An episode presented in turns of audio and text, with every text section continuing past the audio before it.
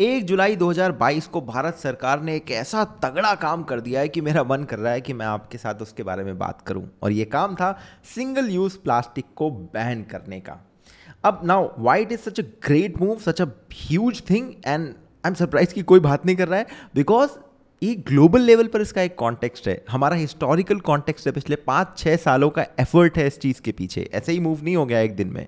और इसके पीछे कॉन्टेक्स्ट है कि कई सारे चैलेंजेस भी आ सकते हैं। इसके पीछे कॉन्टेक्स्ट है कि हम कितना ज़्यादा पोल्यूशन कर रहे हैं प्लास्टिक के ज़रिए and we don't get to know about it हम कभी उस कॉन्टेक्स्ट में देखते नहीं है चीज़ों को। सो so, मेरा मन है कि आज मैं आपके साथ सारी बातें कर डालूँ क्योंकि मैंने इसके बारे में बहुत कुछ पढ़ा है पिछले एक हफ़्ते में and I just want to share it all with you मेरे सामने बहुत सारे आर्टिकल्स खुले एंड सबसे पहले लेट स्टार्ट कि भैया ये बैन की क्या क्या सीन क्या है? बैन हुआ क्यों है? सो so, क्या बैन हुआ है? सबसे पहले वो देखते हैं। सिंगल यूज़ प्लास्टिक बोल रहे हैं तो सिंगल यूज़ मतलब एक बार जो आप प्लास्टिक यूज़ करते हो जो कभी रिसाइकल नहीं हो सकता उसको बैन कर रहे हैं। सो so, आइसक्रीम के साथ जो स्टिक आती है प्लास्टिक की कटलरी के item plate cup glasses fork spoon knifes tray sweet boxes invitation card cigarette के पैकेट पीवीसी बैनर जो सौ माइक्रॉन से कम है ये सबको बैन कर दिया जाएगा।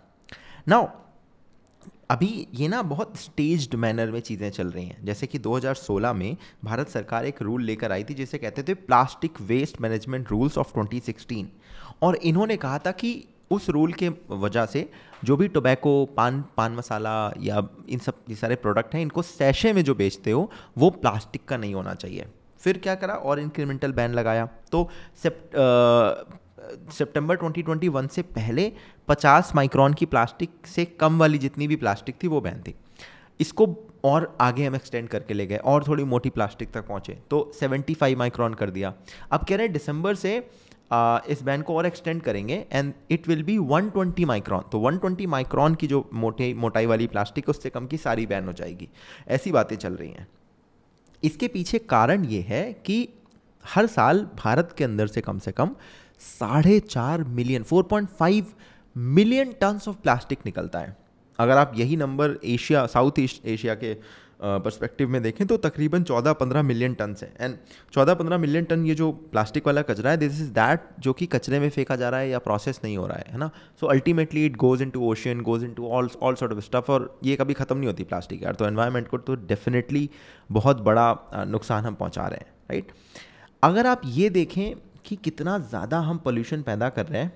सो नेशनल एवरेज में 7.6 ग्राम पर कैपिटा पर डे यानी हर इंसान पूरे देश का, और देश की आबादी कितनी बड़ी आपको पता है।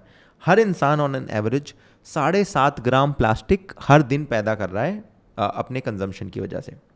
अगर आप स्टेट का नंबर देखें तो नंबर वन पे आता है महाराष्ट्र, जिसने कि इंडिविजुअली इसको बैन करने की कोशिश भी की थी। अभी ये जो बैन है, एक जुलाई से जो लगा ये नेशनल लेवल पे है बट महाराष्ट्र ने इंडिविजुअली बैन करने की कोशिश की थी। और अगर आप रैंकिंग देखते जाएँ नंबर वन महाराष्ट्र है, दो पर तमिलनाडु, तीन पे गुजरात है फोर्थ पे बंगाल है, पाँच पे कर्नाटका है सिक्स पे तेलंगाना है और सातवें में नई दिल्ली है। तो ये सारे हैं जो प्लास्टिक वेस्ट प्रोड्यूसर की अगर आप रैंकिंग बनाएँ तो उसमें आता है।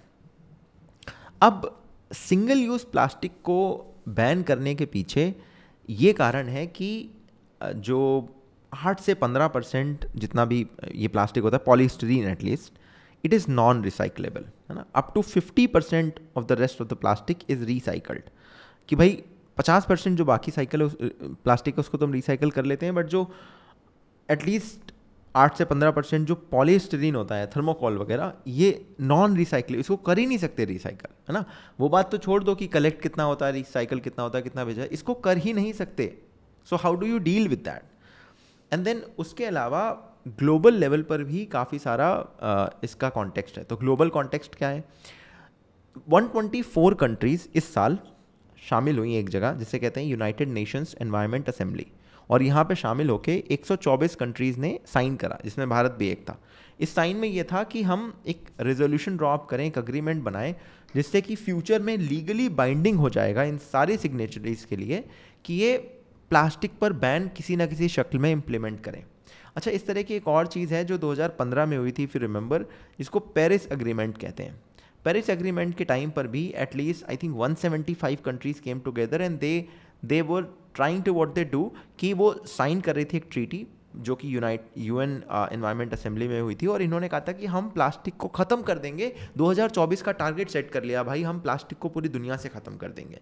एक इंटरनेशनल बाइंडिंग ट्रीटी बनाई थी ऐसा एक लक्ष्य बनाया था 2015 में right and we are I don't think we are any way close to that क्योंकि अभी भी हम बस ट्राई कर रहे हैं इम्प्लीमेंट करने का। सो so, भारत के लिए ज़रूरी है क्योंकि हम भाई साइन करके बैठे हैं यार इंटरनेशनल स्टेज पे। आ, उसके अलावा 2016 से जैसा मैंने आपको बताया बैन करने की कोशिशें चल रही हैं स्टेज मैनर में लोकल मैनर पे कि एक स्टेट ने बैन लगा के देखा बट प्रोग्रेस अगर आप उस हिसाब से देखें हम बहुत आगे नहीं पहुँचे हैं। लेकिन अगर आप बाकी देश देखें जैसे कि सबसे पहला देश बांग्लादेश बना था to ban thin plastic bags ये 2002 में इन्होंने किया था। न्यूजीलैंड ने uh, 2019 में प्लास्टिक बैग पे बैन लगाया था। चीन ने 2020 में बैन लगाया था और ये कह रहे हैं कि हम फेस्ड मैनर में एटलीस्ट इसको इम्प्लीमेंट करेंगे नॉट लाइक कि एक दिन में सारा खत्म हो जाएगा बट हम कोशिश कर रहे हैं। हमने बैन लगाया और हम फेस्ड मैनर में से हटा रहे हैं राइट 2019 में अगर हम बात करें टिल 2019 सिक्सटी एट कंट्रीज़ ने प्लास्टिक बैन लगाया था, एक अलग अलग वेरिंग डिग्री एटलीस्ट मतलब कुछ ना कुछ डिग्री ऑफ़ बैन प्लास्टिक पर। At least sixty eight countries ने लगाया। तो हमारे ऊपर भी एक भाई ग्लोबल प्रेशर बनता है कि यार मतलब भारत को भी कुछ ऐसा करना चाहिए। अब देखो, एक चीज़ यहाँ पे बहुत ज़रूरी है देखना, वो ये है कि यार, ये जितने भी वेस्टर्न कंट्रीज़ हैं, जितनी यूरोपियन कंट्रीज़ हैं, इनके यहाँ इंडस्ट्रियलाइजेशन ना बहुत पहले हो गया था। एटीन सेंचुरी सेवनटीन सेंचुरी तो ये अपना तबका डेवलपमेंट करके निकल गए। तब तो इन्होंने खूब पोल्यूशन पैदा करा, खूब प्लास्टिक प्लास्टिक तो नॉट श्योर sure कितना करा बट पोल्यूशन खूब अच्छे से पैदा करा। एनवायरनमेंट की इन्होंने खूब मॉट लगाई है। अब ये क्या करते हैं कि हमारा तो डेवलपमेंट हो गया भाई, है ना? अब ये कहते हैं, देखो ये डेवलपिंग नेशन अच्छा काम नहीं कर रहे, इनके यहाँ से एमिशन बहुत हो रहा है बट भैया, हमारे ऊपर तो तुम कॉलोनाइज करके बैठे थे। हमें तो तब तुमने कुछ करने नहीं दिया। अब हमारा देश आज़ाद हुआ है नया नया देश है सत्तर पचहत्तर साल हुए हैं तो अब हम भी तो काम करेंगे ना थोड़ा। So that is also there as as a matter of fact कि भाई, हम बहुत ज़्यादा एनवायरनमेंट पे नहीं कर पाएँगे बिकॉज़ हमें भी डेवलपमेंट करना है, हमें भी काम करना है और काम करते हो तो यार एनवायरनमेंट पे इम्पैक्ट होता है राइट बट उस इम्पैक्ट को हम जिस हद तक कम कर सकें जितना भी उसको हम आ, किसी भी तरह से कम से कम रख सकें वही हमारा एम है राइट हम जानते हैं कि एनवायरनमेंट पे इम्पैक्ट होगा अगर डेवलपमेंट की बात करेंगे क्योंकि ये दो दो पहलू हैं कि तराजू के। एनवायरनमेंट की अगर हम पूरे तरह से देखेंगे डेवलपमेंट सारे रुक जाएँगे। आप देखते होगे कई बार सड़कें नहीं बनती हैं मेट्रो के शेड्स नहीं बनते हैं महाराष्ट्र में क्या चक्कर चल रहा ना? इतने सालों से वो रुका पड़ा है। तो ये हमें एक बैलेंस बना के चलना पड़ता है। And I think every every country every government walks on that thin line right अच्छा इस वाले बहन के अंतर आप ये भी देख लो कि जो पेनल्टी है वो भी बहुत तगड़ी लगाई गई है भाई। कह रहे हैं पाँच साल की तो इम्प्रिजनमेंट होगी। देखो, बोल भी नहीं पा रहा हूँ मैं। पाँच साल के लिए तो आपको जेल हो जाएगी। और एक लाख का लग जाएगा जुर्माना। और अगर जो आप ऑफिसर का मूड ख़राब हुआ तो दोनों भी लग सकते हैं। तो अगर सिंगल यूज़ प्लास्टिक का यूज़ होता रहा तो इस तरह का पनिशमेंट होगी। अच्छा इसी चीज़ से एक चीज़ और ध्यान में आती है कि यार पनिशमेंट तो हम बना देते हैं, लेकिन पनिशमेंट की वजह से क्या चीज़ें ज़्यादा इंप्रूव होती हैं या पॉजिटिव री के थ्रू होती हैं, ये एक बड़ी डिबेट है, पूरी दुनिया में चलती है। देखो, कीनिया के अंदर 2017 में सिंगल यूज़ प्लास्टिक को बैन किया गया था और उस बैन के बाद हुआ क्या? उन्होंने पूरी दुनिया की सबसे तगड़े पनिशमेंट अपनी कंट्री में फॉर्मुलेट कर दिया एज ए लॉ मगर दिक्कत पता है क्या है? अब आपने कह दिया सिंगल यूज़ प्लास्टिक को बैन कर दो। चलो ठीक है बैन कर दिया, मान लिया। अब आपने उसमें कह दिया कि जो आप जूस पीते हो ना मिक्स फ्रूट वाला, उसमें जो पन्नी लपटी रहती है, वो हटा दो। जो स्ट्रॉ रहती है, वो हटा दो। स्ट्रॉ जिस पन्नी में आती है, वो हटा दो। आपने सारी चीज़ें हटा दी। अब जूस बेचने वाला तो बेचेगा ना कुछ तो वो उसके ऑल्टरनेटिव लाएगा। अब ऐसे में जो बड़ी कंपनी है पेप्सी है, अगर उसका जूस का ब्रांड है तो वो तो फटाफट ये चेंजेस कर देगी, उसको थोड़ा बहुत लॉस होगा, वो झेल लेंगे। लेकिन जो छोटा आपका जूस मैन्युफैक्चरर था, जो मैं भी एक सिटी, दो सिटी में ऑपरेट कर रहा था, जिसके बड़े बड़े सपने थे कि भाई, कल के दिन हम भी शार्क टैंक पे जाएँगे, हम भी पैसा उठाएँगे, हम भी बड़ी कंपनी बनाएँगे, उसका तो आपने पूरा बिज़नेस मॉडल चौपट कर दिया भाई। अब उसको नई मशीनें खरीदनी पड़ेंगी, नए मटेरियल लाने पड़ेंगे, नए सिरे से पूरी मैन्युफैक्चरिंग करनी पड़ेगी। उसका तो पूरे साल, दो साल, पाँच साल का बजट हिल गया। सारे फोरकास्ट उसके ढीले हो गए। और अगर वो नहीं करता है तो कंपनी ख़त्म राइट बिकॉज़ बड़ी कंपनी तो कुचल के निकल जाएगी उसे आगे। तो ये पनिशमेंट एक जगह है मगर पनिशमेंट के साथ साथ जो सपोर्ट है to transition from plastic because अभी तक तो सब सिंगल यूज़ प्लास्टिक चल रहा था एकदम से बैन तो अब वो जो ट्रांजिशन के लिए सपोर्ट है वो सबसे ज़्यादा ज़रूरी होगा इस पूरी की पूरी चीज़ को सक्सेसफुल बनाने के लिए। क्योंकि भाई देखो हर आदमी चाहता है कि एनवायरनमेंट की हम रक्षा करें दे, देश में ऐसे कानून बने जिससे एनवायरनमेंट बचे मगर हर आदमी यार अपना पैसा भी बचाना चाहता है राइट आप कल के दिन जाओगे, आपसे कोई पूछे कि यार दो सामान हैं, दोनों में सेम मिठाई आपको मिल रही है, लेकिन इसकी पैकेजिंग जो है, ये हमने पैकेजिंग करी है एकदम बहुत बढ़िया मटेरियल से, जो कि रिसाइकलेबल है और इन्वायरमेंट फ्रेंडली और ये वाला नहीं है, और दोनों में सौ रुपये का अंतर है। आप कहोगे एक बात, एक काम करो भैया, आप ये सस्ती वाली मिठाई दे दो, क्योंकि ठीक है पैकेजिंग है उसकी, लेकिन मैं इतना पैसा एक्स्ट्रा कैसे दे पाऊँगा? मैं तो मिठाई तो सेम ही मिल रही है अंदर। तो वही वाली बात है। तो वो प्राइस भी नहीं बढ़ा सकता। समझ रहे हो ना आप? कि जो इंसान बेच रहा था पहले जूस सिंगल यूज़ प्लास्टिक करके, वो हटा के नया अगर लगाएगा, उसका कॉस्ट बढ़ता है तो प्राइस नहीं बढ़ा सकता जूस का।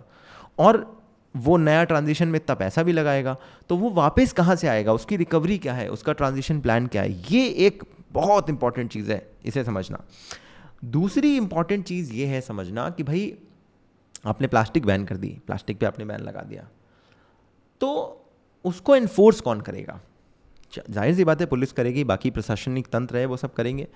मगर उस इन्फोर्समेंट में हमने देखा है और ये देखिए आप, मुझे आपको बताने की कोई ज़रूरत नहीं है कितना ज़्यादा करप्शन कितनी घूस घूसखोरी रिश्वतखोरी चलती है पूरे देश में चलती है है ना?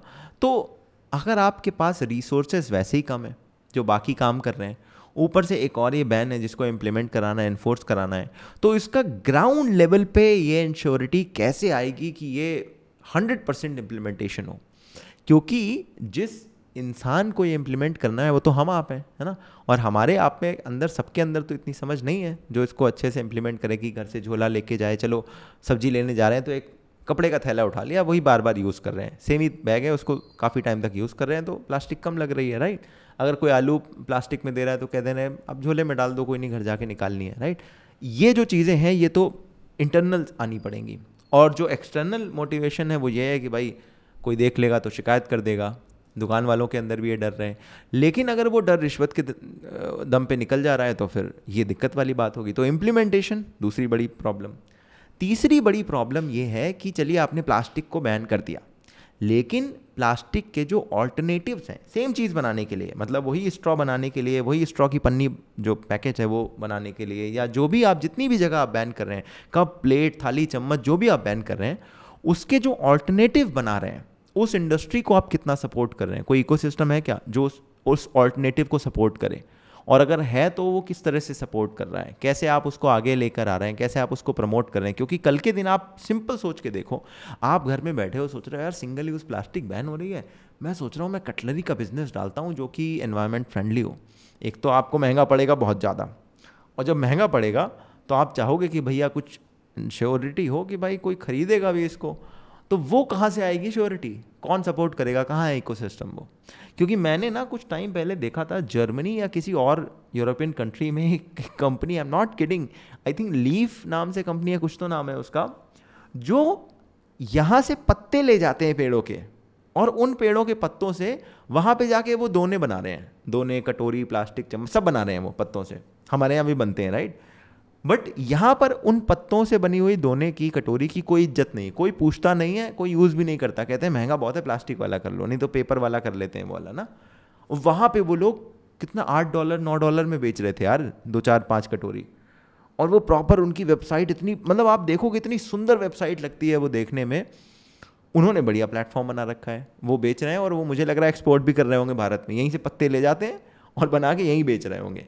लेकिन यहाँ का कोई स्टार्टअप कहाँ है? जो ग्लोबल लेवल पे कर रहा हो, क्योंकि आप मानो ना मानो, दुनिया भर में ये चीज़ खूब बिकती है। Environment friendly cup plates and all और अगर आप थोड़ा सा उसको सजा के कर दो एक्सपोर्ट करने लगो तो बढ़िया चलता है बिज़नेस ऐसे किसी बिज़नेस को यहाँ पे कैसे खड़ा करेंगे राइट प्लस भारत इतना प्राइस सेंसिटिव मार्केट है तो वो भी एक बहुत बड़ा सोचने वाली बात है।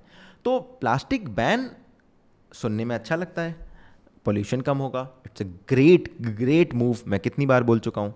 बट उसके इम्प्लीमेंटेशन को लेकर जो बड़े बड़े पहाड़ जैसे चैलेंजेस हैं, इनको हमें पार पाना पड़ेगा। तब इस भौसागर से अपनी नैया बाहर निकलेगी।